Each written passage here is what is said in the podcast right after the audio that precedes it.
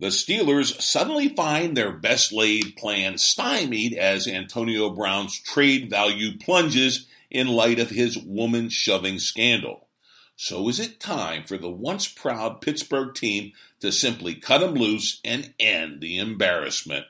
Welcome to the Steelers update from Penn Live, where we keep track of all things Steelers so you don't have to. The Antonio Brown saga has weighed down the future fortunes of the Pittsburgh Steelers for some time now, but it's taken an even more serious turn, perhaps making the receiver all but untradeable. Police reports out of Florida say Brown allegedly shoved a woman to the ground after she and the sure handed receiver had words over money for a haircut for one of his kids. No criminal charges have been filed in the incident, but numerous NFL insiders say the league is looking into the matter, which under the player conduct policy could result in sanctions against Brown up to and including game suspensions. It's just the latest self inflicted hit to tarnish Brown's once star powered image, and it certainly will do damage to the receiver's trade value just as the Steelers are looking to unload their problem child before the draft. And you'll remember Brown went MIA in the final regular season game after a tip with quarterback Ben Roethlisberger. Brown then gave the extended silent treatment to coach Mike Tomlin and even team owner Art Rooney II. All this had the team talking about shipping Brown out of Pittsburgh. But already it was looking as if the Steelers could be smoking something if they expected to get a first rounder for the 30 year old Brown services. His diva reputation precedes his pass catching proficiency in NFL circles.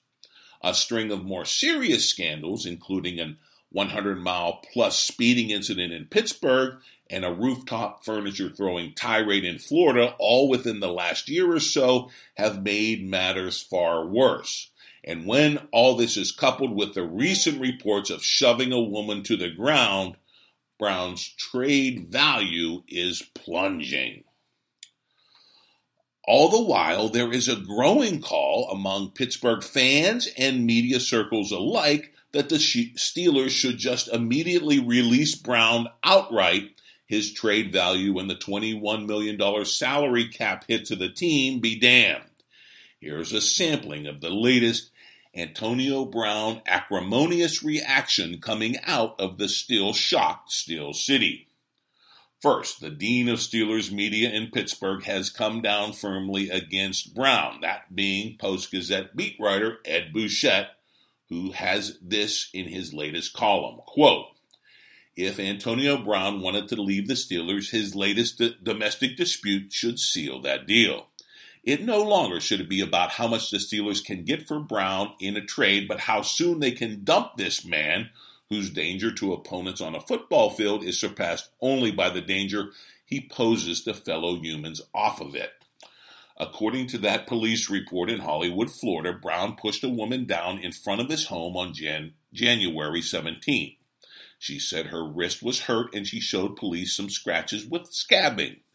And while she did report the incident and the police took photos, the woman later declined to complete a victim affidavit and no arrest was ever made, nor have any charges been filed. An NFL spokesman told the Post Gazette Wednesday that the league will investigate the incident and the Steelers are said, are said to be looking into it as well. Brown's lawyer issued a statement to ESPN Tuesday that read, quote, the allegations are baseless and false, unquote. But Ed Bouchette says he has seen enough, concluding in his column, quote, the Steelers are the ones who need to act forcefully. They cannot welcome Brown back for next season. His trade value may have plummeted, but they'll just have to take what they can get. Unquote. Radio host Mark Madden has been warning about Brown and his evil killer bee twin Le'Veon Bell for years. The latest shoving incident only re- increased Madden's fury to see Brown booted from the Steelers. Madden tweeted, quote, Get AB the F out of here. Now. Enough's enough. Cut him. Be the Steelers again.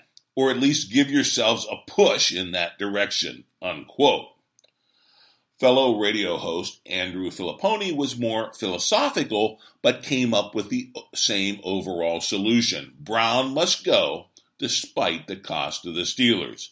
He tweets, quote, My take on AB is they have to trade him. You have to take the best deal, even if it isn't much. If not, how do you make it work? Tell me how Tomlin, AB, Ben, etc. patch things up. I'd rather trade AB for a fourth round pick than bring him back. Take minimal return over the insanity of bringing him back and hoping things magically work out. Unquote. Meanwhile, and very interestingly, a few in Pittsburgh have come up with a troubling reason for all of Brown's problems, pegging his perplexing personality change to a hard, highly illegal hit he took to the head in a playoff game three seasons ago. Pittsburgh radio host Colin Dunlap tweeted this as the possible explanation as to why Brown no longer seems himself. Quote, is it now okay for me to say that I think the Vontaze Burfict hit on Antonio Brown rattled his head to the point where he began to act differently afterward, or is that still off limits? Because when I brought it up before, a lot of people thought I was nuts, unquote. Of course, Dunlap is referring to that hard, highly illegal, and fragrantly flagged hit in the wild card playoff game a few seasons ago against the Cincinnati Bengals. That penalty turned the game and the Steelers won the playoff game, but Brown was knocked out for the rest of the playoffs. Still, whatever the cause of Brown's current personality problems, Dunlap says he's done with the receiver and says the Steelers should be too. He tweets, quote, one thing you could always say in the past with Antonio Brown's knucklehead stuff was that they were harmless and police weren't involved.